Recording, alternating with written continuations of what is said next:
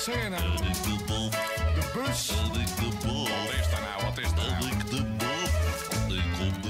Yes, dit is weer een nieuwe aflevering van Basgasten, een podcast waarin ik bekendere Nederlandse en Belgische bassisten interview over wat ze heeft beïnvloed, wat ze heeft gevormd tot de bassist die ze zijn. En in deze aflevering hoor je Rob van der Loo. Rob ken je van D-Lane en van Epica en toert over de hele wereld. En Rob heeft een hele grote rol gehad in het ontwerpen van de D-Bird van Dingwall. En eh, ik ben heel benieuwd wat Rob te vertellen heeft over toeren, over zijn Dingwall en eh, hoe die ooit begonnen is.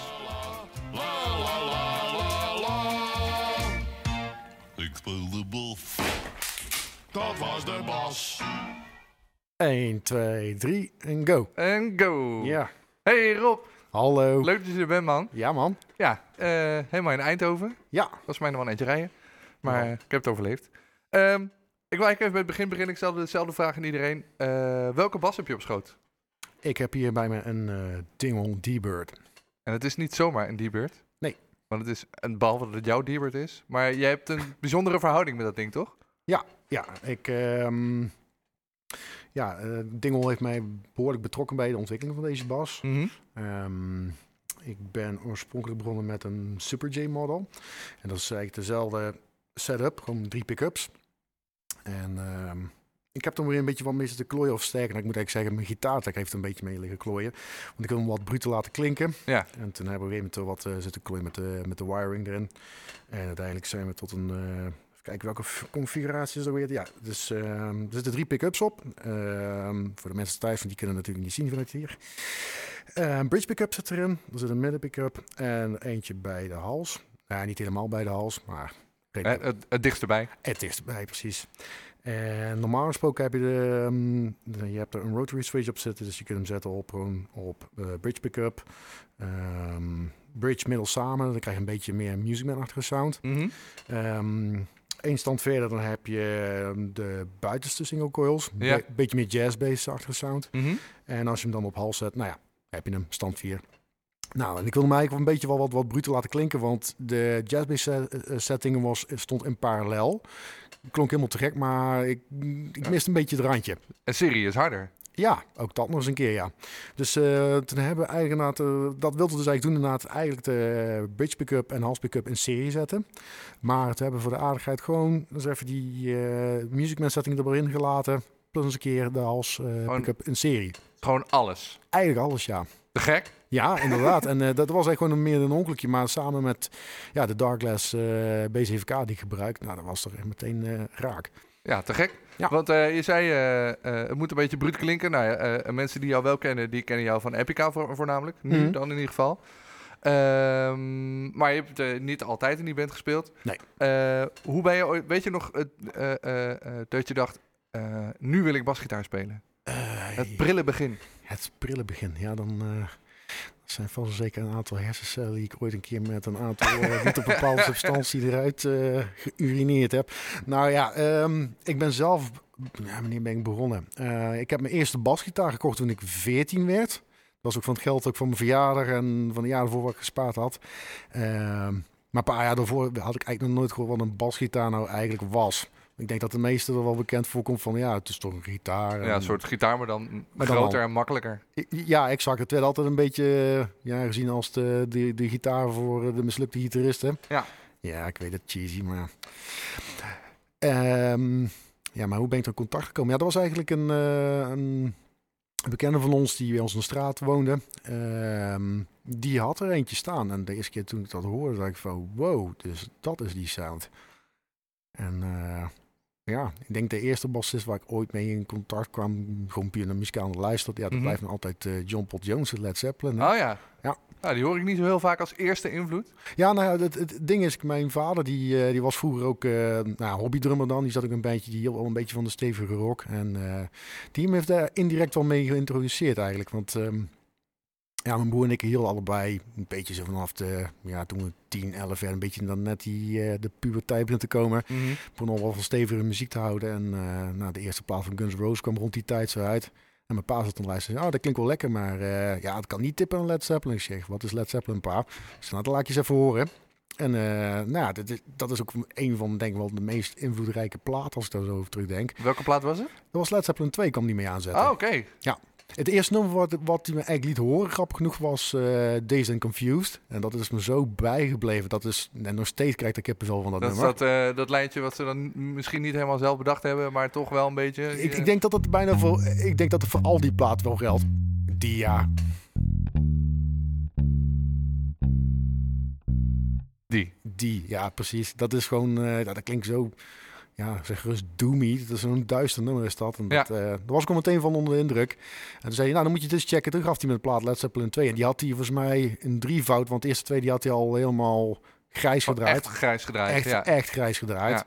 En dat, eh, volgens mij was dat ook de originele dateplaat tussen mijn ma en hem. Dus eh, ik wil niet weten wat er allemaal mee gebeurt. met Dus het, wie, wie weet Wat- is dat dan wel de reden waarom ik hier zit. Ja, misschien ben je wel... nou, laten we dat... en eh, nou ja, dan kom je bij Led Zeppelin. En ga je Ja. dan ook al meteen... Heb je al meteen die plaat honderd keer doorgespeeld en eh, eh, alles uitgezocht wat erop staat? Niet alles, want dat, dat lukte uiteraard niet meteen toen ik nog zo'n jonge boy was. Nee. En dan komt eens een keer bij, ja, dat ik liep te kloten met, met tuning en dat soort dingen allemaal. Ehm, maar na het ja, nummer wat je net speelde, deze Confused, is wel een van de eerste nummers, denk ik, die ik ooit ja, heb, heb leren spelen. Nou, het leuke is wel dat Dazed and Confused op Led Zeppelin 1 staat. Dat klopt. Dus, eh, maar Led Zeppelin 2, dat is natuurlijk uh, Hollow the Love begint hij mee. En dan eh, Heartbreaker en die briljante... Ja, precies. En eh, maar het coole was bijvoorbeeld, ik, deze en Confused, die heeft me toen, dat was het ja. Ik heb het op, eh, volgens mij stond het op videotape, want dat was ook met die, met Oh, die live clip, dat je ook Jimmy Page met zijn, eh, dat- met, met zijn, met zijn viool boogte erop, dus ligt er ros op dat ding. En, Ja. eh, ja. Dat was een, ja, zeker weten, ja. En dan, bij, dan nou ja, voor, in mijn hoofd is Led Zeppelin naar heavier muziek vrij, een vrij eenvoudige kleine stap. Eh, ja, ligt aan hoe je het bekijkt. Ik, eh, ik moet zeggen, het, het- zeker als je bijvoorbeeld kijkt naar, ik noem eens wat, ook de drumstijl van een Bonham of wat dan ook. Ja, Ja. dat is eigenlijk is het stiekem best wel heavy muziek. Ja, die, dit, eh, Bonham was wel iemand van, eh, van het, harde, het harde werk, zeg maar. Ja, zeker ja. En eh, ja, Jimmy Page kon ook wel aardig een partijtje rammen. En eh, Ja. natuurlijk Robert Plant. Ja, heel veel me- metalzangers, ja, die kunnen hem al als voorbeeld noemen. Zeker met dat, die hoge krijsstem van hem. Ja. En dan was John Paul Jones, ja, is eigenlijk, ja, eigenlijk meer de, hoe zou ik het zeggen, de, de subtiele muzikale man in het geheel eigenlijk. Ja, Heel erg op de achtergrond, maar stiekem wel enorm dragend. ja precies. En, maar, en toch voel je dan dat, je, dat hij je heel erg beïnvloed heeft in wat je nu, wie je nu bent. Terwijl Ja. je het niet, Ja. Ben Epica bijvoorbeeld, niet het, de, eh, het minst opvallende lid bent of zo. Als ik naar live video's zit te kijken, dan denk Mhm. ik, oh ja, je ziet wel dat Ja. jij er bent. Zeg maar. Je staat vooraan en je hebt een hele logge, harde sound met veel drive eroverheen. Ja. Ja, klopt. Dus wat, wat, hoe- wat voel je dan dat je hebt meegenomen van wat hij doet en wat jij nu doet? Ehm, ik denk vooral het, ehm, het, het, het muzikale aspect van, van, van ehm, ook als het gaat om songwriting en zo allemaal. Hij was heel erg ook van het, het arrangeren, het Ja. heel erg dingen op de achtergrond ook. Ehm, en ik merk ook van als ik gewoon andere dingen, want je, nou, wat je al zegt van, ik denk dat de meesten me wel kennen meer van het wat, wat, wat lompere werk. Ja. Eh, maar ja, ik heb ook een subtiele kant hoor. Oh ja? Ja, ja, ja, ja. Zij ja, hij met zijn Mastodon t-shirt aan. Man toch. Ja, ehm, ja, nee, bijvoorbeeld laatst eh, we hebben bijvoorbeeld met Epic hebben, eh, zaten we in de studio hebben bijvoorbeeld ook een eh, akoestische EP opgenomen. En dan merk ik ook echt wel dat die invloeden daar ook duidelijk in terugkomen. Ja, Want ja, dan dat, kijk, Epic doe ik veel met plekken, maar het is meer een sounding. Ik vind het gewoon goed bij die band passen. Ja. En mijn, mijn voorganger Yves Huts, die, de vorige bassist, dat was ook een plektrum bassist. En ik had zoiets van, nou, ik wil die sound wel vasthouden. Van oorsprong ben ik eigenlijk meer fingerstyle bassist. Ehm, het is er zo gewoon zo, zo ja, een beetje die kant dan, opgegooid. rol, dan rol je die kant op, zeg maar. Ja. Ja. En eh, eh, behalve Zep, eh, wat waren de eerste, eerste platen waar je mee naar ging? We waren net aan het opbouwen en toen kwam er volgens mij een student van jou die zei al... Mhm. Ja, dan ga je het heel veel over Deep Purple hebben. Ja. Dus daar zit een verhaal achter, merk ik al. Nou ja, dat, dat- bijna iedereen weet wel hier ja, dat Deep Purple is wel eigenlijk denk ik mijn all-time favorite band. Dat Ja. is echt een band daar... ik durf bijna rust te zeggen dat ik daar echt alles van heb. Ook als het gaat om andere versies. Ik heb gewoon echt een serieus een losse Ikea-kast thuis staan met alleen al puur alleen Deep Purple wat erin staat. En wat is dan je favoriete line-up van Deep Purple? Want Het, lijkt me dat onder Deep Purple aficionado's wel een soort van ding is. Ja, dat is zeker nog wel een dingetje. Ja. Ja. Eh, oh jee, dan moet ik uitkijken wat ik zeg. Nee, ehm, nou uiteraard die, die, die, de Mark II line-up, dat is natuurlijk de klassieke line-up. Maar ik moet ook heel eerlijk bekennen, ik ben ook een enorme fan van de, de periode David Coverdale, Glenn Hughes. Oh ja, dat is zeg maar de periode Burn en... eh, ja, ja, Ja, ja. Stormbringer, maar ook niet te vergeten, ook komt is de band met Tommy Bolen op gitaar. Want Dat is eigenlijk de Ja. meest funky plaat die ze ooit gemaakt hebben. Ja, Tommy Bolin, die mensen ook kennen van een Billy Cobham plaat. Een soort Mm. wazige fusion. eh, Ik Met- zit hier met een kenner in huis. Ja man, ik heb hem laatst nog gedraaid. Spectrum. Ja, ja, ja, ja, Oh. heel goed, heel goed. Wat een wereldplaat. Ja. Eh, maar je zei de Mark II eh, eh, eh, line-up. Ik weet waar, het- waar het dan over gaat. Want ik Ja. heb het ook staan. Niet allemaal, maar wel wat staan. Maar voor de Mhm. mensen die denken, eh, waar gaat het dan over? Ja, welke, welke line-up hebben we dan over? Welke periode? Dan, ehm, dan hebben we het over, nou, dus laten we het over de line-up hebben. Nou, uiteraard is dat de periode met Richie Blackmore op gitaar nog. Ian Gillan op zang, die zit er nog steeds bij. Eh, uiteraard Ian Pace, maar dat is eigenlijk de enige Het enige constante ja, bandlid. Ja. Ja. exact. Die zit er al vanaf het begin af aan bij. Mhm. Ook toen ze nog eh, Roundabout heette zelfs nog. Ja. Ehm, ja, Roger Glover bas en uiteraard John Lord.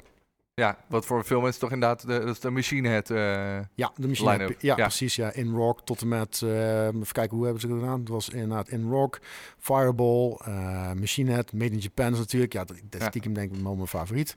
En eh Who Do We Think We Are. En nou, later zijn ze in de jaren tachtig weer bij elkaar gekomen. En eh, nou, ze bestaan nog steeds. ja, wel eh, inderdaad met alleen maar Ian Pace als origineel Ja. lid. En dan Ian Gillan als soort van classic Ja. lid. En al heel lang met Steve Morse, toch? Ja, ja, die, die, zit, precies. die zit er nu al veel langer bij dan dat Blackmore er ooit bij gezet Ja, heeft. waarschijnlijk nog steeds de new guy voor veel ja, fans. Ja. ja, ja, dat, eh, dat zijn we die dingen ontkom je volgens mij niet aan. Nee, dat zal ook wel. Dat zei ze bij een bepaalde drummer die een rush had ook. Ja, Rush eh, bestaat ook al niet meer volgens mij. Nee, klopt. gestopt. of in elk geval, ze spelen niet meer live, laat ik Nee. zo zeggen. Heb je veel Rush geluisterd in je... Of, of ging dat, was het eh, wat aan de symfonische... Of de Nou, ingewikkelde... Dat, dat, is, eh, dat is zo typisch zo'n band van, daar ben ik niet per direct mee opgegroeid, maar dat heb ik wel later eigenlijk meer door, door eh, vrienden leren kennen. Want ik Ja. ging, ehm, ja natuurlijk, ja, je kent het wel, je, je begint gewoon simpel met je schoolbandjes en zo bouw je het een beetje, een beetje op. Eh, grappig detail trouwens, het eerste bandje waar ik in zat, dat was een schoolbandje, maar die drummer van, Roel van Helden, die speelt nu ook bij Powerwolf, dat is ook een bekende Echt band. waar? uit- Ja, ik zag ja. laatst nog iemand met een shirt lopen bouwen. Ja, exact. Ja. dat is de, die drummer. Daar, wij twee zijn ooit samen begonnen. Echt gewoon allebei ja, het nog ja, niks kunnende. Maar, Nat achter de oren en... eh, Ja, exact. Maar ja, je ziet het eh, waar, het van, eh, waar we terecht zijn gekomen. we- weet je nog wat voor mat- materiaal je met hem speelde toen? Ja, toen helemaal in het begin, dat was echt meer ja, proberen simpele covertjes te spelen. Want we bakten er nog niet zo super veel van. Nee. We probeerden de wat simpelere dingen van Metallica te spelen. Eh er kwamen covers van The Clash kwamen voorbij. Een beetje meer punk dingetjes natuurlijk ook. Ehm, ja, wat hebben we nog meer allemaal gedaan? Meer, ja, we hebben ook geprobeerd eigen nummers te maken. Want Het begon al vrij, ik moet zeggen, het ging al redelijk snel dat we aan de slag gingen met, met, met eigen materiaal. Ik ben altijd Ja. ook wel bezig geweest ook met het schrijven van eh, materiaal en zo. Ehm, maar dat hield niet echt super snel, eh, super lang eh, stand. En als jullie eh, dan... nou ja, ik ken het ook wel een beetje van vroeger. Dan sta je in de kroeg om de hoek te spelen, bij van spreken. ja, En ik had altijd zo één nummer wat ik dan... Dat, dan, dan ik hoopte altijd dat die dan op de setlist stond. Of althans, ik zorgde dat die op de setlist stond. Want dat was dan ons hitje. Mhm. Weet je nog of dat bij jullie ook aan dat, dat je dacht... Oké, dit nummer moeten we altijd spelen. Of we hebben heel lang gedaan. En dan gingen mensen altijd los. Want dat was ons beste nummer. En weet je nog hoe die ging? Nee en nee. nee, met, eh, met deze band, ik zal eerlijk zeggen, dat was echt gewoon een repetitieruimte dingetje. We hebben Ja. daar uiteindelijk, geloof ik, op eh, van die culturele avond op school een Oh, keer ja. mee gespeeld. Ik weet nog dat we daar stoer daar backstage zaten van ja, en dan zijn we de enige, een van de weinige bands die spelen. We gaan daar helemaal echt iedereen wegblazen, want er zaten natuurlijk allemaal ouders en opa's en oma's van iedereen die kwamen kijken. En dan kwamen we daar het podium op. En natuurlijk knikken de knieën en naar de grond kijken. En dan ging die grote bek. Ja. Ja, nee, dus eh, dat, dat zijn de enige shows die we met dat clubje gedaan hebben. Of shows, ja. Ja, ja toen, toen heette dat een show. Zo, Ja. ja. En, eh, maar dat heeft je dus toen niet eh, eh, soort van gedemotiveerd om door te blijven. Het kan, ik kan me ook voorstellen dat je denkt, "Eh, ik vond er niks aan, ik hou er Mhm. weer mee op. Maar dat is niet gebeurd. Nee, verre van. Het was, ehm voordeel zat er ook, bij ons op de middelbare school zaten er ook gewoon meerdere muzikanten. En om de hoek hadden we ook een, eh, een cultureel centrum. Dat is meer een overdag gewoon een jongerencentrum. Maar ze hadden ook een repetitieruimte en het weekend eh, speelden daar ook bands. En ehm, ja, er waren een paar gasten die ook een stukje ouder waren mij. Die zeiden ook van, omdat ik alles best wel redelijk snel oppikte voor zo'n, voor zo'n boy van 14. Ja. Zeiden van, nou we zoeken nog een bassist. Kan je een keer even langskomen op eh, zondag hebben we een, in de repetitieruimte. Kan je lekker langskomen. En eh, ja, misschien heb je zo'n mee te jammen. Ja, niet dat ik wist wat echt jam was in die tijd. Want improviseren was niet bepaald mijn sterkste kant. eh, Nee. De eerste eh, twee jaar, om het zo maar te zeggen. Ja, en zo ben ik een beetje erin gegroeid. En Want er kwam ook een, ik kwam meteen bij een club terecht met jongens die al wel langer speelden. En eh, die konden die nummers van Metallica wel goed spelen. Ja. Als je begrijpt wat ik bedoel. En die schreven zelf ook nummers. Dus eh, dat, dat, het voordeel was, ja, ze hadden een veel hoger niveau. Maar dat, dat trok me ook meteen mee. Ja, dat helpt dan wel. Ja, zeker Ja. weten, ja. ja en, eh, en zo ben ik ook in contact gekomen binnen dat muziekcollectief. Maar ook weer met andere muzikanten die nog, nou, ik moet zeggen, zo'n tien jaar ouder waren dan ik. Mhm. En die hadden wel al die kilometers achter de rug. En zo bouwt zich dat Oh. beetje bij beetje op. Er was zelfs een één bandje, ik geloof. Dat bandje, de Agony, dat was meer een beetje meer een al wat hardere werk. Meer richting death metal, thrash metal, speed metal, een beetje jaren tachtige dingen en zo. Daar hebben we zelfs nog mee eh, op de Nacht van Pinkpop gespeeld ook. Zo. Toen was ik eh 16. Dus dat, eh, dat ging best wel rap ook van, van, van, van, van, ja, als je dan bekijkt van ik ben op mijn 14e begonnen en op mijn 16e stond ik al daar te spelen. Ja. Dus dat ging best wel, ja, ja, dat, eh, dat En dan rol je zo'n circuitje in en dan denk je ineens... Oh, ik sta nu hier, wacht even. Ja, dat was een, eh, dat was een een, een eye-opener. Dat Ja. eh, dat heeft er wel voor gezorgd dat van, ja, ook het feit dat ik inderdaad ook veel meer ging spelen, ook buiten mijn eigen regio, kom je ook in contact met mensen, ook op landelijk niveau. En eh, ja, zo is dat eigenlijk een beetje, een beetje gegroeid. Ja, een soort van per ongeluk erin gerold. Ja, eigenlijk wel, ja. Ja. Ehm, en ehm, mm, nu speel je dan bij, eh, bij Epica, jullie toeren, eh, weet ik veel, we hadden het net even over, eh, eh, eh, voornamelijk in het buitenland. Ja. Ehm, als je nou, stel je voor, eh eh er luistert nu iemand die denkt, ja, dat wil ik ook. Wat is nou de, het, het, het eerste waar je echt voor moet zorgen, waarvan je moet zorgen dat het op orde is, behalve dat je goede muziek maakt natuurlijk. Mhm. Ehm, als je bijvoorbeeld een twee, drie weken op tour, of een paar maanden op tour moet. Hoe bedoel je, om, om zo'n tour te krijgen? Of? Nee, nee, nee, nee. Dus stel je voor, je Ja. hebt eh, een tour geboekt en je hebt je bas bij je en je kabel en zo. Wat, Ja. wat is nou een soort, eh, ja, in loondienst noemen we dat dan een secundaire arbeidsvoorwaarde waar, je zelf, waar jij, al- dat je denkt, oké, Mhm. ik kan niet op tour als dit niet geregeld is. Eh, nou, ik vind het sowieso het allerbelangrijkste is die een band moet echt een geoliede machine zijn. Ja, En dan ook al sta je, nou, ook al sta je maar voor anderhalf man een paardenk op te spelen, ook al sta je van volle arena, het moet gewoon echt gewoon een geoliede machine zijn. Je moet op elkaar ingespeeld zijn, je moet elkaar gewoon blindings kunnen vertrouwen. Want dat vind ik ook cool, dat merk ik ook meteen weer. Ook, bij Epic ook. We hebben op dit moment even een tourbreak gehad van eh, even een klein jaartje, want het, het is, het is zo pleurisdruk geweest. ja. En eh, het is ook gewoon tof om gewoon even de batterij op te laden en ook om inspiratie te doen, ook voor nieuwe platen, et cetera, et cetera. En iedereen ook zijn eigen projectjes nog kan doen daarnaast. Maar ik merk ook van als ik weer met andere mensen heb gespeeld en eh, even bijvoorbeeld tussendoor een showtje doen met Epica, onze feit dat we dan bijvoorbeeld niet gerepeteerd hebben, ja, je voelt elkaar zo goed aan, omdat je zoveel shows al met elkaar ja dat is gewoon hebt. ervaring eigenlijk. Ja, dat, dat is ervaring. En dat Ja. is ook zo. Je moet ook ervaring opdoen. Dat is het allerbelangrijkste. En de eerste paar shows die je met Epica speelde, wat, dan is dat nog niet zo. Hebben jullie daarvoor dan, omdat je er dan nieuw bij was, heel veel nog dat gerepeteerd? Of heb je thuis helemaal de pokken gestudeerd om al die nummers op die hele show erin te krijgen? Ja, dat is best een mooi verhaal. Ik, ehm, ik, Oh god. Ik, ik, ja, ook god. Ja. ik, ik kan me herinneren dat ehm, ik speelde daar voorheen al in uh, Mayan. Dat was eigenlijk een soort van, ja, mensen zien het als een soort van zij, zijproject van, van, van Epic. Het is wat steviger allemaal. Ik Nog dat- steviger. Ja, nog steviger. Ja, dat is echt meer richting de death metal eigenlijk. hè. Maar ook wel dat symfonische erin, maar allemaal nog wel eh, nog een tikkeltje harder eigenlijk. En ehm, ja, en ik, ik, ik ving al een soort van op dat, het, eh, dat er ooit wel sprake van zou komen dat eh Yves de oude bassist, dat hij een keer ermee ging stoppen. Want eh, zijn vader die is volgens mij directeur bij Cartoon Nazi. Nou, dat is een enorm bedrijf in, in België. En ja, die wil graag natuurlijk dat zijn zoon dat overneemt. Dus Mhm. dat komt best wel wat druk bij kijken. En die was uiteindelijk ook meer daarmee bezig. Tenminste, dat begreep ik van hem zo. da- Daarmee bezig dan echt met het muziek maken.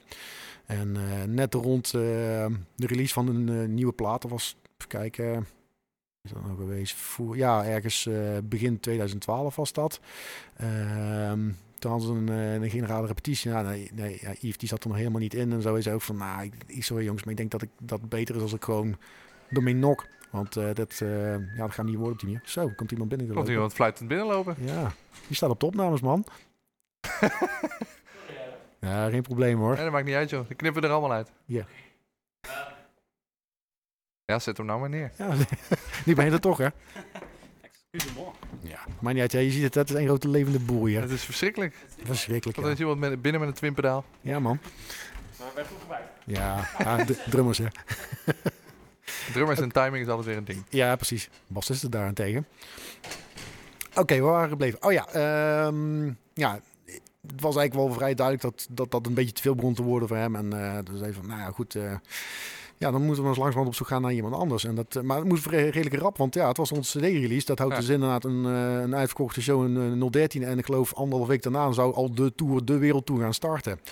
Nou, hij heeft er uiteindelijk voor besloten om die, die CD-release zelf te doen. Maar ik kreeg inderdaad al, al meteen al een telefoontje. Ik geloof dat ik in eh, Rotterdam was, ik eh les gegeven kreeg. En ik keer belde Mark Jansen mij op. Nou, Mark die belt nooit, kan ik je zeggen. Dat is alles via e-mail. En denk oh, dan is er iets aan de hand. Dat is echt iets. Ja, exact. Nou, die, en, eh, die belde met nieuws van ja, hey, eh, shit joh, Yves die gaat er, eh, ja, die gaat er mee, eh, mee stoppen. Van, eh, nou, heb jij interesse? Nou, en aangezien ik eigenlijk de, de line-up van Mayan destijds was bijna dezelfde line-up als dat we nu met Epic hebben, alleen met, Ja. met net, net een paar andere mensen erbij. Dus ik zei van, eh, oké, eh, zeg maar, waar, waar, waar moet ik starten? Hij zei, die, nou, je eerste show is dus over iets van twee weken. En eh, ik zei, oké, heb je al een setlist dan? Nee, we werken, toen de tijd werkten ze nog niet echt met setlist. Het was altijd elke Oh. avond een beetje kijken van, nou, we zien wel... zin in? Ja, precies, ja. En ik zei, nou, je hebt alvast een nieuwe plaat, studeer die maar alvast in. Dat was een plaat van 73 minuten. En ik stuur de rest ook al op, dus ga je gang. Dus ik heb eigenlijk twee weken tijd, heb ik volgens mij iets van twee, vijf platen heb ik helemaal erin geknald. Want ik in je helemaal- hoofd. Ja, ja. Dat was echt, jongen. En dat was net rond die tijd dat ik ook al eens een beetje begon te lopen met mijn lijstpraktijk in, in Ja. Rotterdam. Dus dat was pittig, kan ik je zeggen. En toen zei ik ook van, ja, ja hoe, ze- hoe doen we het repeteren? Want dat, je zei het al, van eh repeteer met die band. Toen zei hij van, ja, maar dat komt wel goed met jou, zegt hij. Ik zei, hoezo komt wel goed met mij? Ja, nee, eh, wat we gewoon doen is, je komt gewoon mee. We gaan naar Duitsland toe, daar hebben die eerste show. En dan kijk je maar welk nummer waar je dan nog een beetje moeite mee hebt. En die spelen tijdens de soundcheck en eh, de rest moet maar kloppen. Oké Heftig. dan. Heftig. Maar, inderdaad, hij had er wel, hij zei dat ik met zo'n glimlach van, oh, dat komt toch wel goed. En ik zelf zat wel een beetje te stressen. Ik, nee, alsjeblieft, man. Maar, eh, maar inderdaad, de eerste show, dat, eh volgens mij het aantal fouten die ik heb eh, gemaakt, die kan, ik- kan ik eh, denk ik op één hand tellen. Maar dat, ja, En de fouten die het publiek heeft gemerkt op eh, nul waarschijnlijk. ja, dat- waarschijnlijk wel, ja. Ja. Ja, nou, en toen mocht je dus blijven. inderdaad. Ja. En eh, weet je nog wat het, eer- wat het eerste nummer van Epica was dat je ooit uitzocht? Ja, dat was, eh, ja, dat dat was nummer één van die, van die ja, plaat exact. Ja. Ik, ik wou bijna zeggen intro, nee, maar Ja. eh, eh, Monopoly on Truth heette dat nummer. En voor de mensen die dat niet kennen, Ja, hoe gaat dat nummer? ja dat is een goeie. Ehm, Ja, je moet toch echt alles in je hoofd hebben, hè? even kijken. Het knopje heavy gaat aan.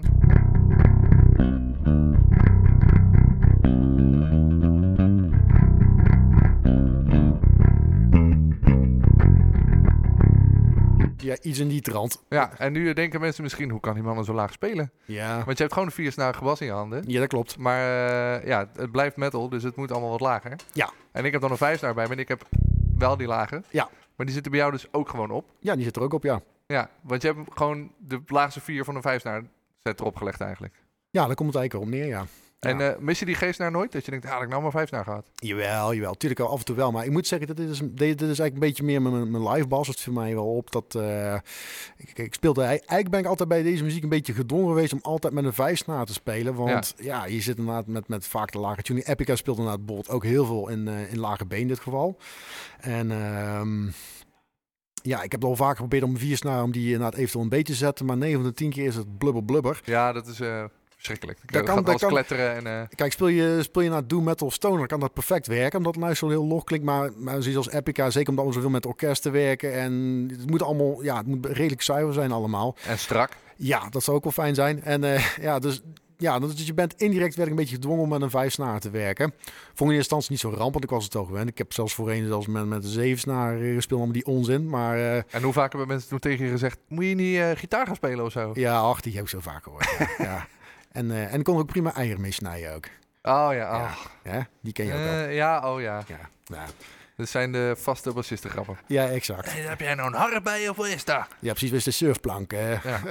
hey, moet je nog strijken of zo? Ja, Oh. exact. Ja, die, die, ja, die heb ik nog nooit gehoord. Nog Nee, nooit. nee, nee, nee. Als je ooit bloed in de kleedkamer op de grond ziet liggen eh, van, een, van een popzaal, dan weet je dat daar iemand door in elkaar geslagen is door een bassist. Ja, precies. Wegens klote grappen. ja, exact. Zoiets. Eh, waar waren we ook gebleven? Oh ja, vijf snaar. Ja. Klopt, ja. Ehm, ja, ik ben ehm, ik, rond die tijd, eh, toen ik bij Epica zat, speelde ik heel veel met Music Man. Dat vind ik nog steeds te gekke bassen. Eh, maar toen ik voor de eerste keer inderdaad een, eh, een, een, een Dingwall Super J in mijn klauwen kreeg van, even kijken, dat was de bassist van My Favorite Scar, die speelde met eentje en die had Ja. een vier snaar en die stond, volgens mij hadden ze die ook een achterlijke lage stemming staan, een drop Q of zoiets. Ja.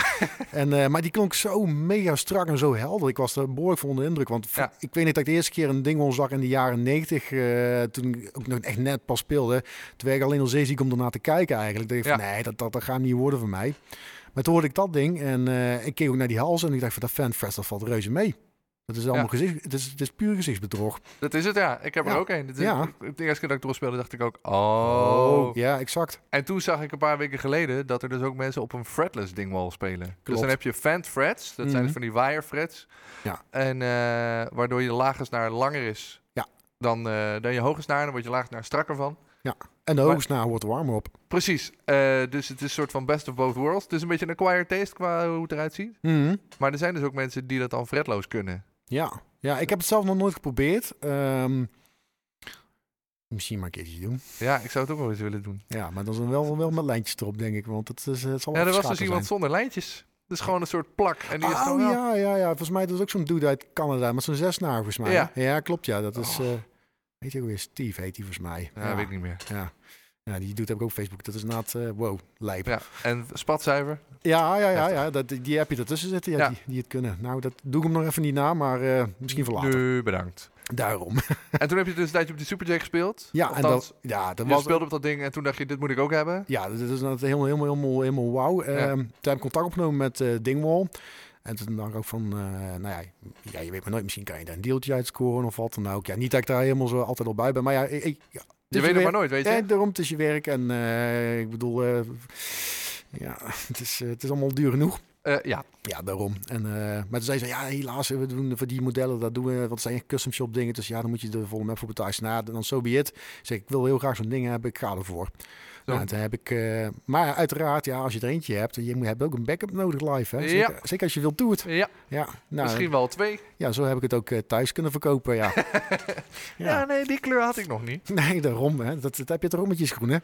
Ja, Ja, nou, be- nee. ja. Anywho. Eh, eh, ja, toen... ehm, ik wilde voor die Super J gaan en toevallig had hij net een van de prototypes staan met drie pick-ups erin. En ik denk van, oh, dat is, Dat is meer. dat is meer, ja. More is more, hè? Ja, om een grote Ingwe Malmsteen te quoten. Ja, exact. Ja. Nee, in eerste instantie dacht ik van nee, dat, dat gaat niet worden. Maar hij zei ook van ja, het is wel stiekem wel heel erg vet die drie pick-ups. Dan eh, ja, ik zei nou weet je wat, we wat anders gewoon doen. Dus van ik wilde in eerste instantie na twee van dezelfde bas doen. Ik, zei, ik doe eentje zo'n zo'n zo'n zo'n super P, eh, P-base. Voor de mensen die je niet kent, dat is eigenlijk in principe gewoon een uh, fanfret versie van de ja, Precision. Classic Precision, ja. Ja, eigenlijk wel ja. En dan met een jazzbass uh, brugelement erbij. Ja. En uh, daar heb ik inderdaad voor die Super J, oftewel Jazzbass, met drie pick-ups gekozen. En uh, nou, toen ik ze ontving, dan was ik daar wel uh, behoorlijk van onder de, onder de indruk, kan ja, je dat zeggen. kan ik me voorstellen, ja. Ja, zeker wel. Ja. Ook van, ze waren extreem licht, daar schrok ik zelfs een beetje van. Zeker als je bent gewend met stingrays om je nek, dan is dat in één keer een bork om. uh, ja, ze zijn best wel groot. Dus ik dacht ook een Ja. keer voor het eerst mijn hand, wow, dat is, oh, dat is heel licht. Ja, ja, ja exact. Dat, dat, dat had ik zo. Ik schrok er Ja. een beetje van zelfs. En, uh, maar dat is alleen maar fijn, want daar moet ik ook bij zeggen. Kijk, zeker als je veel toert en, uh, en je hebt constant zo'n ding om je nek hangen. Dat, ja, ik, je merkt al begint te verkalkte Ja. spieren in je Ja. linkerschouder. En daar heb ik helaas ook last van. Dus dat is alleen maar fijn. Ehm, ja, nou goed. eh, anyway, eh, dat beviel me erg goed, die, eh die jazzbass. Ehm, en toen zag ik een keer na een tijd een beetje gewoon te babbelen. Want het viel mij, het viel mij inderdaad op van... Oké, ik speel live met die vijfsnaar. Maar ik zit er altijd een beetje in mijn hoofd van... van ik ben een beetje gedwongen op een vijfsnaar te spelen. Van, is het niet mogelijk om een volgende viersnaar te hebben... en diezelfde lange skill zeg maar als met zo'n vijfsnaar? Want ja, die, die B heeft dus een, la- een langere skill dan de standaard 34 inch eh, bas. Ja. Eh, dus ik heb op een gegeven moment eh, een keer een Skype gehad met Sheldon Dingwall. En zei van, is het niet misschien mogelijk om daar een viersnaar van te bouwen... Uh, nou, toen zei hij van, ja, maar die hebben ook. Zei, Ja, maar dat is die inderdaad, eh, dan zit je weer met een kortere skill. Dan zit je weer met de standaard skill. Ja. Zei, ja, dat klopt. Ze kan je er niet misschien eentje bouwen met dezelfde lange skill als een vijfsnaar, maar dan daar gewoon die G ervan aflaten. En dan is Sheldon altijd iemand die goed naar Pippi Lankas heeft geluisterd. Ja, die, die, die, die, die man is dan even stil en zegt hij van, hé, hey, zo heb ik het nog nooit bekeken. Ik zei hem ook van, ja, want, want ik durf te wedden dat er best wel, met name ook in de heavy hoek, zijn er heel veel mensen die, want je weet zelf ook al, er zijn ook een hoop van, oh, vijfsnaar, dat zijn twee snaren te veel. Ja. Ja, heel veel twee- lopen al te miepen over een viersnaar dat er al een snaar te veel op zit. Ja, mensen, ik, ik weet wie jullie zijn. Ehm, maar eh, Ik ja, hoop dat je studenten niet luisteren erop. ja, en dan nog, ze kunnen me vatten. Ik ben degene die dit punt uitdeelt, dus. Ja. Nee, maar eh, nee, hij vond het een cool idee. zei van ja, ik kan me wel voorstellen dat, dat, dat er vraag naar kan zijn, inderdaad. En, Hij zei ook, één maal zegt hij van, dan moet ik inderdaad die hele body weer opnieuw gaan eh, ontwikkelen en opnieuw ontwerpen en zo. Ja. Dus ik heb nu even wat, wat even andere prioriteiten van, heb je de haast bij? Nee, ik heb er helemaal geen haast bij, want ik ben hartstikke blij met wat ik heb op dit moment. Maar als je een keer denkt van, heb je, als je er tijd of zin in hebt, of wat dan ook, de TCT, laat me weten. Nou, een tijdje niks gehoord. En in één keer kreeg ik een eh, mail van hem. Hij zei, ja, eh, ik heb misschien een raar idee, maar ik heb altijd wel iets willen doen met... eh, ik heb een zwak voor de, voor de Thunderbird. Het Gibson model. Ja, dat precies. is begin jaren 60. Ja, precies daarom. Ik zei, ik vind het een vet model. Wat vind jij daarvan? Ik zei, nou ja, het is, het is nooit helemaal 100% mijn ding geweest, omdat ik dat best wel lompe bas altijd vond. Vind Ja. een neckdrum en zo. Maar ik zei, al met al, ik vind het, ik vind het te gekke bassen en qua klank hoor je mij er ook niet over klagen. Hij zei, ja, ehm, zou je het cool vinden anders dat we daar een vier snaren versie van maken die wij kunnen gebruiken voor die lage tunings? Ik zeg, I'm in. Nou, toen zei we eigenlijk, zo is het een beetje het baltje rollen. Want nou, toen kwam ook de eerste vraag van, oké, ik heb hier een ontwerp, stuur die op. Ik zei ook van, ja, hoe zie je dat voor je met, met neckdrop? Want eh, wil je dan zo'n joekel van een headstock erop gooien en zo? Je zei, nee, nee, nee, dat gaan we niet doen, zegt hij. Ik heb er, eh, ik heb er wel ideetjes voor om ervoor te zorgen dat dat ding mooi in balans blijft. En eh, ja, daar is hij ook, ik kan je, man, is, die, die, die man is daar Ja, zo'n koning in. Als je er, daar meer van wil weten, ik luisterde laatst een, eh, een podcast van eh, Scott Divine van Scott's Bass Lessons. Die een uur lang of vijf kwartier of zo met Sheldon zit te praten over Ah, hoe die ja, daar precies op komt. Ja. Ja, het is echt sowieso is Sheldon een van de aardigste mensen in de muziekbusiness. Echt ongelooflijk. Ja, zeker. Maar hij is, hij is zo bewust inderdaad bezig geweest met die, met die fan frets en hoe dat allemaal werkt met die, eh, Ja. met die techniek. Dus als je daar wat dieper in wil duiken, dan... eh, Ja, zeker. die, eh, dan, moet, dan moet je dat zeker checken. Want dat is het coole van. Want ik, ik ken een hoop, ja, met al respect, ken een hoop bouwers die hebben wel een idee van dingen die ze willen. Maar vaak zijn ze zelf geen muzikanten. nee, Of ze hebben gewoon een idee en het klinkt leuk. Maar dan de uitvoering is dan, ja, voeg het iets toe. Ik weet het niet. En hij denkt er echt wel heel goed over na. En hij luistert ook vooral naar je. Dat, Ja. En dat heb ik in dit geval ook gehad. Hij zegt van, van hij zei, dus laat alsjeblieft weten, zijn er dingen die je niet goed vindt? Zeg het dan. Of wat kan anders? Wat vind je fijn? Want ja, jij staat elke avond op het podium en moet eh, twee uur met dat ding om je nek eh, Ja. loop je dat eh, te harken. Dus ja, zeg het maar. Wat vind je goed, wat vind je niet goed? En ja, zo is het een beetje dat baltje aan rollen. En dat ging echt letterlijk zo. Hij had die tekening gemaakt gewoon van, oh, zo wil ik dat de body ongeveer eruit ziet. En ik heb al wat, wat ideeën over hoe we dat eh, ergonomisch wat makkelijker kunnen maken. En eh, dat het dat gewoon lekker gewoon snel speelt, maar ook niet te zwaar wordt. Want ja, Thunderbirds zijn ook niet over het algemeen de lichtste bassen natuurlijk. nee. Nee, exact. Je, je weet waar ik het over heb. Eh, ja, Precies. Eh, en toen zei hij ook van, ja, wat zal ik doen? Kwam, want qua pick-up, zegt hij, qua sound, hoe zie je dat voor je? Nou, toen zei ik tegen hem van, nou, ehm, ik vind eigenlijk dat, dat concept van die drie pick-ups best wel interessant.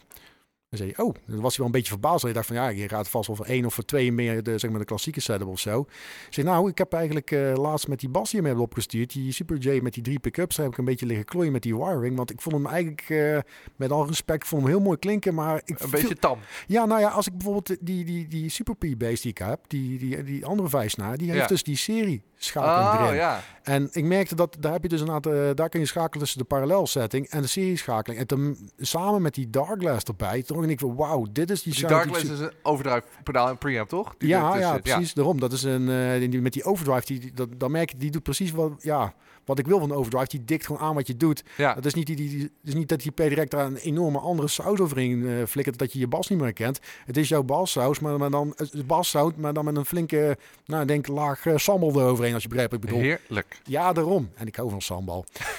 Ehm, maar dat werkte, dat werkte echt super goed. En, eh en zei ik van, van, ja, ik heb ermee ook liggen stoeien met die setup op die jazzbass. Van, ik heb inderdaad geprobeerd om die eh, serie te maken. Nou, toen heeft op een gegeven moment heb ik dat tegen mijn gitaar gezegd van, kan je daar iets mee doen? Of zo. Ik zei, ja, ik hou even wat, eh wat klooien. Die ging even wat solderen te- na de soundcheck. En toen had hij inderdaad, dus inderdaad, de brug pick-up, Milders pick-up samen parallel gezet. Dus dat is een principe, klinkt een beetje humbucker-achtig, zeg maar. Ja. En toen heeft hij dit hals pick-up heeft hij er in serie dus erbij eh, gezet. Nou, dat was meteen van wauw, dit is wat ik zocht. Dit Ja. is wat ik, wat ik zoek. En de output die was inderdaad hoger, maar niet achterlijk hoger of zo. Het was nog best wel eh, nog goed te doen. Nou, en toen, eh, toen heb ik ze op een gegeven moment dat idee eh, heb ik ze opgestuurd. Ik zeg, ga, want ze vonden een heel raar idee. Aan drie pick-ups aan, dat is dan niet te veel, man. Ik zeg, check het maar eens even. Nee, want more is more. Dat moeten ze dan gewoon leren even. In, Meer is gewoon beter. is- Ja, in sommige gevallen is dat nou harder, zo. Ja. ja, ja, Nou, toen hebben ze dat eh, gecheckt en heeft op een gegeven moment Jeffrey, een, een, technicus, die heeft dat in elkaar gezet. En zei inderdaad van, holy shit, dat klinkt inderdaad wel eh, erg vet. Dat, Ja, die gaan we erin houden. Dus zo is inderdaad eh, dat, dat erin gekomen. En nu is tegenwoordig is zelfs een optie te- als je bijvoorbeeld een custom bas eh, bestelt bij Dingwall. En, want er zijn wel meerdere modellen die, die drie pickups hebben. ja, Dan kan je ook als aanvinken eigenlijk de D-Bird... schakeling. Ja, precies. Daarom. Die kan je inderdaad erin laten zetten. Dus, dus dat is eigenlijk een beetje dat is wel grappig om te zien dat een soort van ja, signature dingetje daar toch een beetje zo erin gerold is. Ja, dat je dat dan zo stiekem een beetje zo tussendoor gefietst hebt. Dat zegt... Ja, ja, daarom. Ja. Maar, maar dat is ook een duidelijk teken dat ze luisteren. Ja. En dat, want ik ken genoeg mensen Ja, die en, zijn die en van- ook zeggen, nou, we gaan het eerst even uitproberen en dan zien we nou weer verder. In plaats van dat Ja. ze denken, nou, wat we nu hebben, dat klinkt wel goed en eh laten we exact. het maar zo laten. Ja, daarom. En zij zijn ook zo van, oké, we hebben uh, Transbond een keer een setting gemaakt van zo'n potmeter. Eh, en toen ook de eerste D-Bird werd gemaakt, de eerste prototype, die was inderdaad nog niet helemaal zo... Die was, al, moet ik zeggen, al best wel ver al, hoor. Eh, dat moest een beetje aan de body nog worden aangepast. En een klein beetje de hals, die was nog een beetje aan de dikke kant. Hoewel, ik vond hem al helemaal prima, hoor, daar niet van. En de headstokken was wat groter geworden. Ehm, toen heeft hij me op een gegeven moment ook verschillende eh, ja, gewoon potmeters opgestuurd met pick-up eh, selectors erin. Zo van, kijk maar naar wat het beste werkt. En Ja. ja, ja zo zijn ze. Stuur het gewoon op. Hier, ga proberen. Neem mee je podium op. Ga lekker mee opnemen. En dan willen wij we- weten wat jij het beste vindt werken. Tof. Exact. Ehm, goed, en om even terug te komen op je invloeden, want eh, daar, Oh ja. ja, daar waren we ooit over bezig. Ja. Eh, maar maakt niet uit. ja. Eh, want we zijn een beetje de, de, zo de classic rock kwamen we via John Paul Jones en eh, eh, eh, ehm, nou, die vent van Deep Purple, eh, Roger Glover. Hè, hè? Exact, Ik zat ineens met. Donald Glover in mijn hoofd, maar dat is een acteur. Ja. Ehm, nou, dan, dan rol je een beetje zo de, de wat heavier muziek in. Uiteindelijk dan kom je toch alweer bij, eh, bij via Slayer en zo de, de heftiger dingen Ja. in, neem ik aan. Ja, ja, ja, indirect wel. Dus ik, ik moet zeggen, inderdaad ook...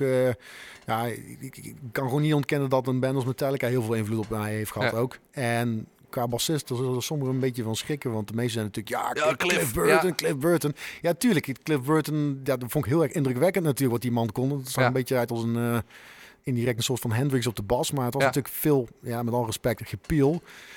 Wel heel snel. Heel snel, absoluut daarom. En eh, heel cool. En het, is, het is een hele andere dimensie van, van, van, van, van basspelen. En ja, het voegt echt wel wat toe aan die band. Maar als je aan mij vraagt, ja, eh, Newsted, Jason Newsted vind ik toch echt wel een uberbaas. Ja? Ja. Nou, dat zal inderdaad niet iedereen een dank afnemen. Het over Ja. mensen die voor eeuwig de new guy blijven gesproken. Ja, Hij daarom. heeft er, eh, Dat hij er al lang uit ligt. Maar Ja, dat ook. Maar, zelfstandig dan nog. ja, en Trujillo, maar ik denk dat Trujillo, de, de huidige bassist, dat toch minder heeft. Dat Ja. New Guy gewoon, want Ja. Was altijd de jongen die na Cliff kwam. ja, exact. En de- die heeft altijd, die- dat, dat, is, dat is eigenlijk best wel triest gewoon. Als je kijkt, die man die heeft eh, zoveel shit moeten meemaken. Ook Ja. van zijn eigen bandleden, maar Ja, ook van fans. En, eh, en, maar zelf had hij ook een minderwaardigheidscomplex. Want die keek ook enorm tegen Cliff Burton op natuurlijk. En, eh, maar als je dan naar luistert, man, naar die... eh, ik weet niet of je het wel eens ook eh, hebt gehoord. eh, die, de eerste plaat die hij op speelde, en Justice for All. Ja. Dan hoor je hem helemaal niet natuurlijk. Want dan staat hij gewoon eigenlijk is- op min 10 dat, volgens dat mij. is die beruchte mix waar geen bas op zit. inderdaad. Ja, exact. Ja. Of als je heel goed luistert, hoor je het heel ver weg. Ja. Maar, maar als je dan, eh, er is een mix gemaakt en Justice for Jason heet hij, dan staat hij knijterhard in de mix. En dan denk je van, wow. Dus zo had het ook gekund. En eh, van die plaat, wat is dan er, als mensen dan toch denken, dit Justin Newsted eh, vind ik een beetje een sufferd. eh, hoe, wel, welke moesten dan sowieso even checken? Nou, alleen, alleen al die openingstrack. Alleen al zo'n nummer als, als Blackened bijvoorbeeld. Ehm, als je, ik kan iedereen aanraden, check, check een aantal op camera's naar YouTube toe. En dan, want op Spotify ga je het niet vinden. Nee, En Justice for, For Jason, Jason, heet het dan. ja. En dan Blackened. En dan, dan hoor je alleen bijvoorbeeld die coupletriff. Alleen al hoe die daarop zit te harken. Lazoren. Nou ja. Eens even wat. Eh, 100 schakelingen verzetten. Hij heeft echt een naad. Hij is heel erg van de downstrokes. Echt. eh, dat is typisch uh, Nieuwsted, hè?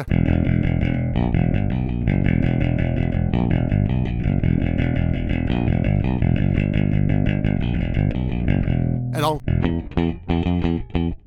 Ja, die kennen we allemaal Ja, waarschijnlijk wel. die wel weer wel. Ja, daarom. Maar echt dat dat...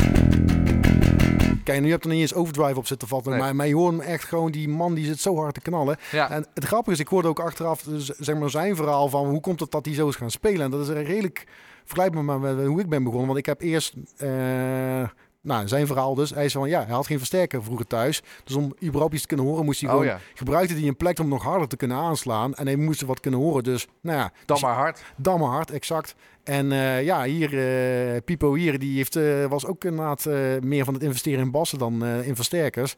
Dus zo heb ik het thuis eigenlijk ook gedaan. Ik denk dat het daar indirect ook van is gekomen. Oh, wat gaaf. Ja, Dus hard spelen bij Jason Newsted komt gewoon van het feit dat hij zelf niet kon horen, eigenlijk. ja, ja, ja. ja. Tenminste, dat, dat zijn zijn woorden. En, Ja, eh, precies. Maar het coole is, ik, ben, ik heb hem een keer ook op eh Raspop stond hij met zijn soloband daar. En eh, daar heb ik hem ook nog nou, indirect ook voor bedankt. Want ja, niemand durfde hem natuurlijk aan te spreken. Maar ik stond daar staan en denk ja, ik moet hem dat toch even, even een babbeltje met hem Ja, je bent dan niet compleet starstruck dat je denkt, oh my god, dit is echt Jason Newsted. Ja, ja, ik moet zeggen, inderdaad, ik ben inmiddels gelukkig wel wat gewend. Ik heb wel heel rare. Ik denk de eerste rare, eh, rare momentje als het gaat om fanboy was eigenlijk een keer. Volgens mij was dat ook alweer. Volgens mij Fields of Rock. Dus stond ik daar, een smakelijk detail. Ik stond op het toilet. Ehm, en dat was gewoon, ja, je kent die wel, die, die, die typische eh, cabines die daar staan. En er stonden inderdaad eh, drie urinoirs. En ik stond, ik stond in het midden. Links van me stond James Labrie, de zanger van Dream Theater. Rechts van Ja. me stond Slash. En op de pot zat Lemmy te schrijten. Wow. Ja, en dan stonden ze gewoon allemaal te praten, gewoon als collega's onder elkaar. Er was er geen explosie van coolheid of zo, dat ineens Ja. het festival werd weggevaagd. Ik, stond, ik stond er echt zo van, van, van, van, van wat de fuck is dit? hè? En dan kreeg je na die bevestiging van, ja, we schrijven allemaal bruine stond, dus doen ja, we normaal. precies. Ja. Ja, en dat, eh, dus, dus, ja, ik weet niet, dat, dat zijn van die eye-opener momenten geweest, dat het gewoon ook allemaal gewoon relaxed dudes zijn. Ja. En dat was, eh, en met Newstead hetzelfde. Die was, jij was wel een beetje, volgens mij een beetje grumpy, want, want volgens mij zat het allemaal niet zo mee met zijn band. En eh, volgens mij had hij ook een jetlag van hier tot Tokio en zo, maar ik liep zo naar hem toe van, hé hey man, ik moet je toch even wat zeggen van, want je hebt inderdaad...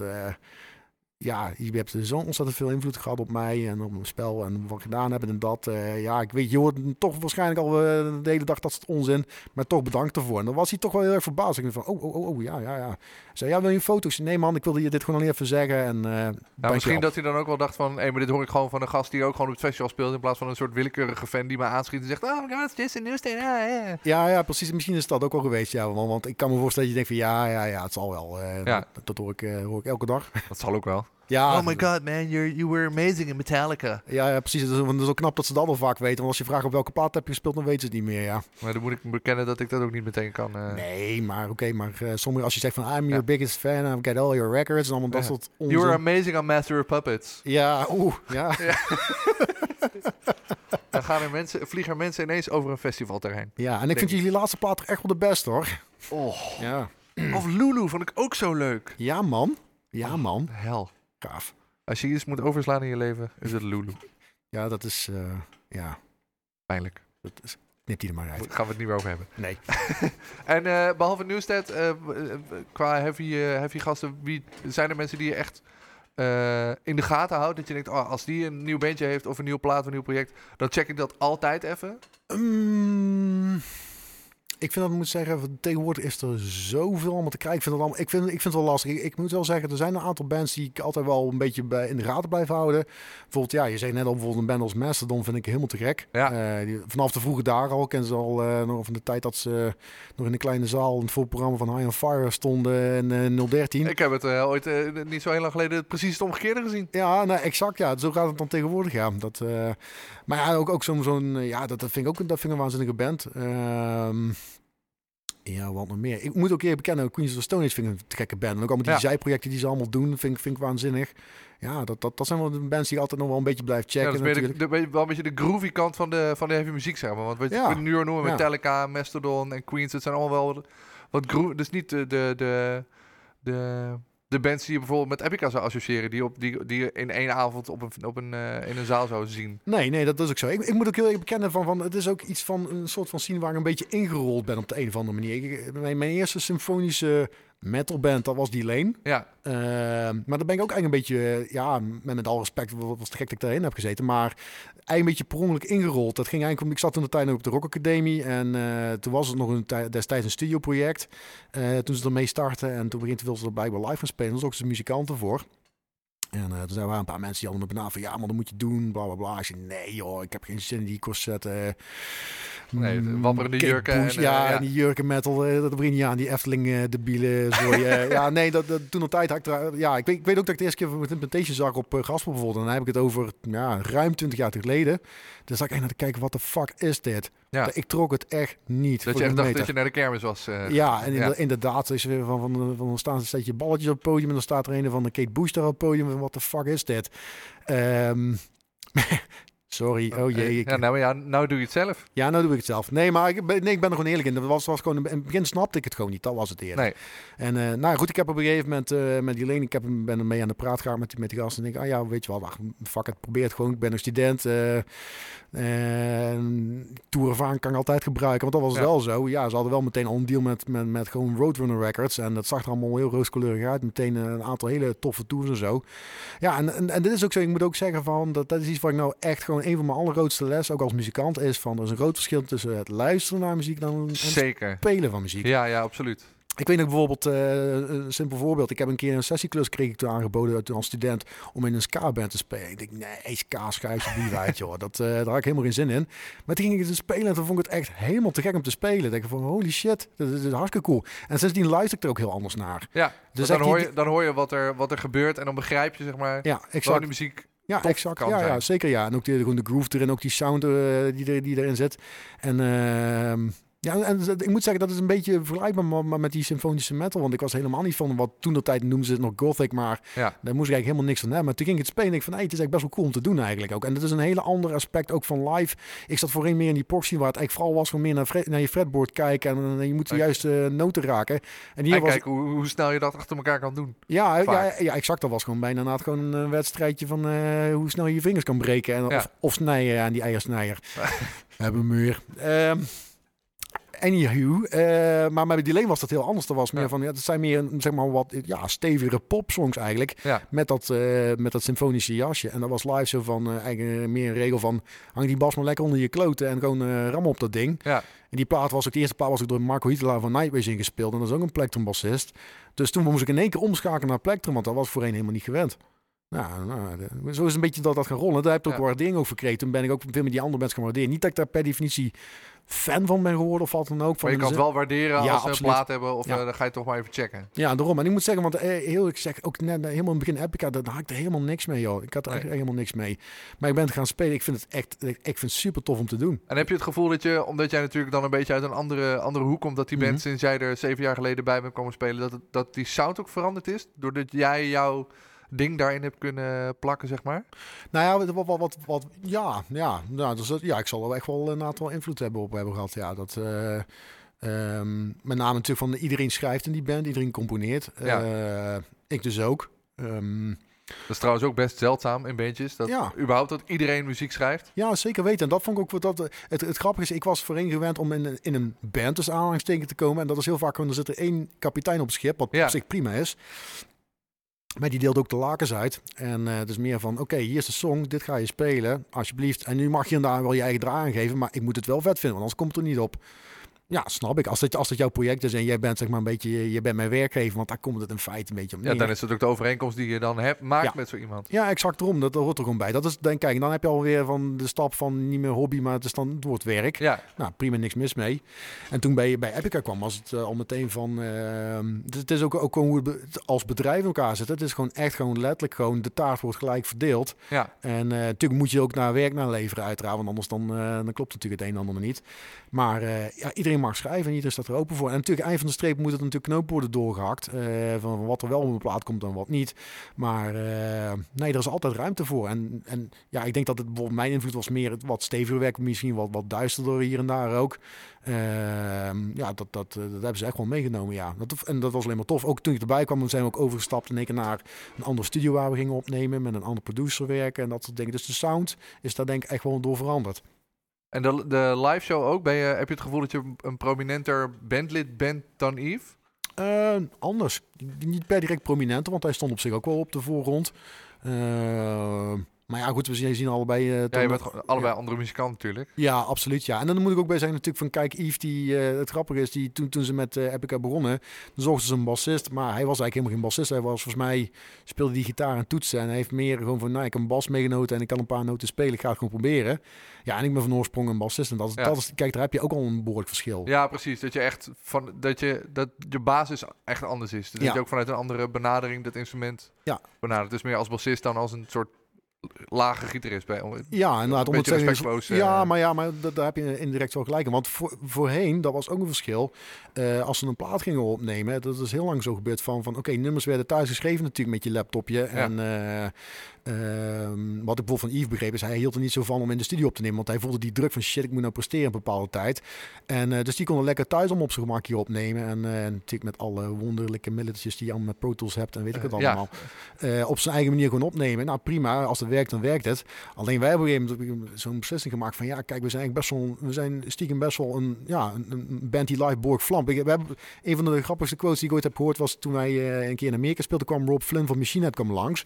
En die schrok er eigenlijk van, van, van hey, Epica is eigenlijk best wel een harde band. Ja, Op plaat klinkt het allemaal, uh, het allemaal wat, wat, wat braaf, maar live eh, vlamt het behoorlijk, ja. Daar schrok hij van. nou ik moet zeggen, toen ik dit eh, het geheel aan het voorbereiden was, ik moet dus Mhm. allemaal live dingen ook zitten checken.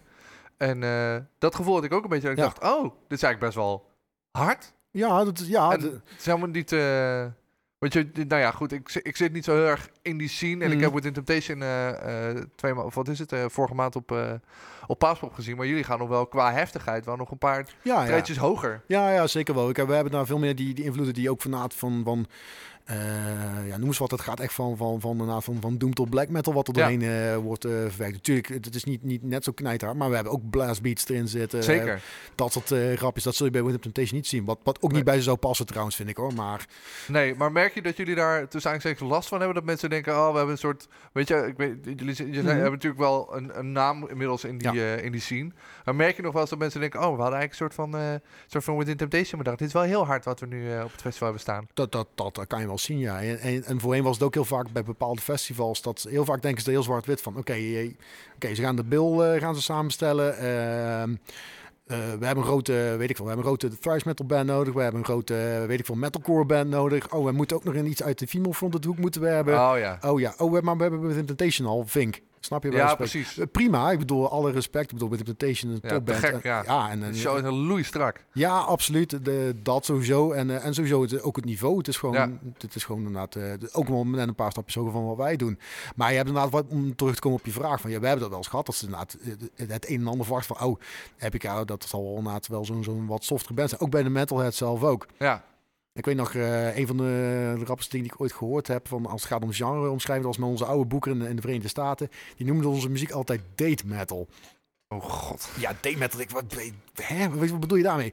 Ja, dat is namelijk zo. eh, vooraan staan allemaal die meisjes met de corsetten. Oh ja. En hun vriendjes die naar death metal luisteren, staan met de armen gekruist over elkaar, staan ze maar toe te kijken. Van, want die hebben de tickets betaald, dus ze gaan maar mee Ja. om, dat, eh, om een eh, vriendin zeg maar, eh, tevreden te houden. Ja. Dus ja, ja, ja oké, nou daar heb je eigenlijk wel een punt.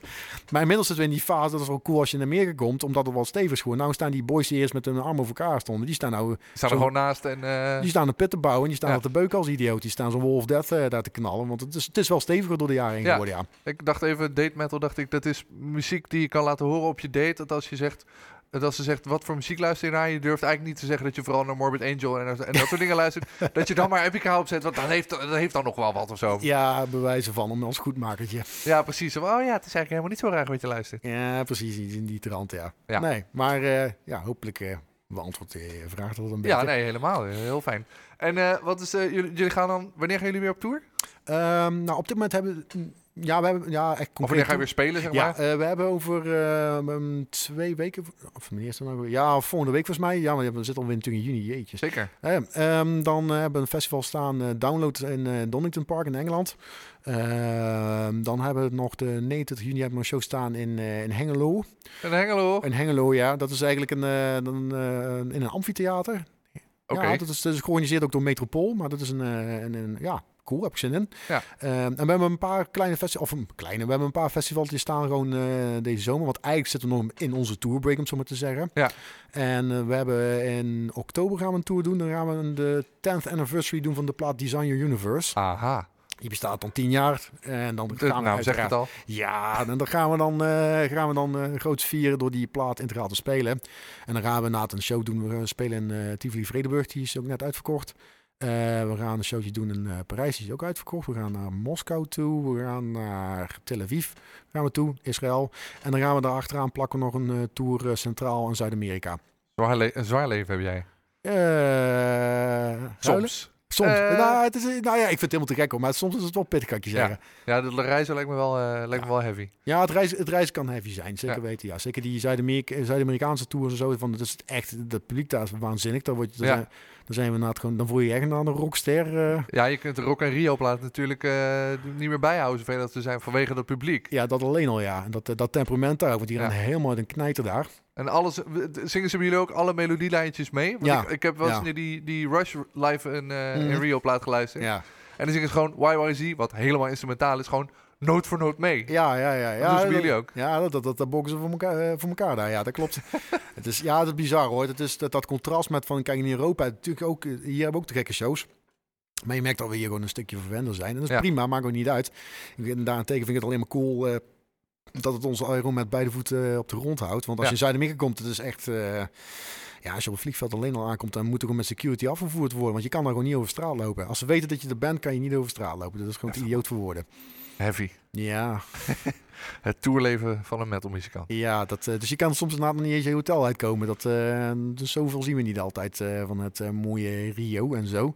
Nee, nou ja. Af en toe hoop ik dat je nog de Copacabana af kan. Nou, toevallig hebben we, een keer, we hebben een keer een hotel, een paar jaar terug, twee jaar terug of zoiets, dan hadden we ook een hotel echt letterlijk aan de Copacabana.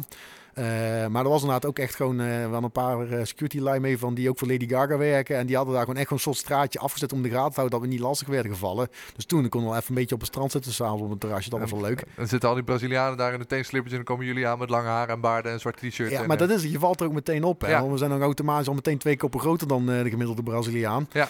En ja, dan kom je dan met je... Met je ik, ik ben al zo'n melkfles, want ik zit nooit in de zon. Ja. Ja, eh, echt metal, hè? Niet in de zon ja. zitten. Nee joh, nee, Ja, dat verbrand je. Stel je voor... smelten. Ja, dan smelt ik, ja. Dat, Ja. eh, hetzelfde als ik een kerk in binnenstap, dan ga ik meteen een vlam op, ja. Ja. Nee, ja, ik- ja, oh, nou ja, nee, daar kan ik dan wel weer tegen. oké. Hey eh, Rob, ik vond het echt super tof met je te praten. Gezellig. En eh, ik hoop dat jullie tour in Midden- en Zuid-Amerika echt knalhard uitverkoopt. dat hoop ik ook. En tegen de tijd dat deze podcast alleen is, is jullie show in Hengelo ge- alweer geweest. Ah, denk ik. Dus, Dat, ja, maar ja, maakt niet uit. dikke vette pech. Mensen zien het toch wel. Daarom. Komt goed. Hey, dankjewel man. Ja, man. Ja, je luisterde naar mijn gesprek met Rob van der Loo. Over twee weken spreek ik Glenn Gadham. Vond je dit nou een toffe podcast? Abonneer je dan op iTunes of Spotify. Laat ook even een reviewtje achter, dan kunnen mensen me makkelijker vinden. Check ook de Basgasten playlist op Spotify. En mij hoor je weer over twee weken. Doei! Ik speel de bof. Dat was de bas.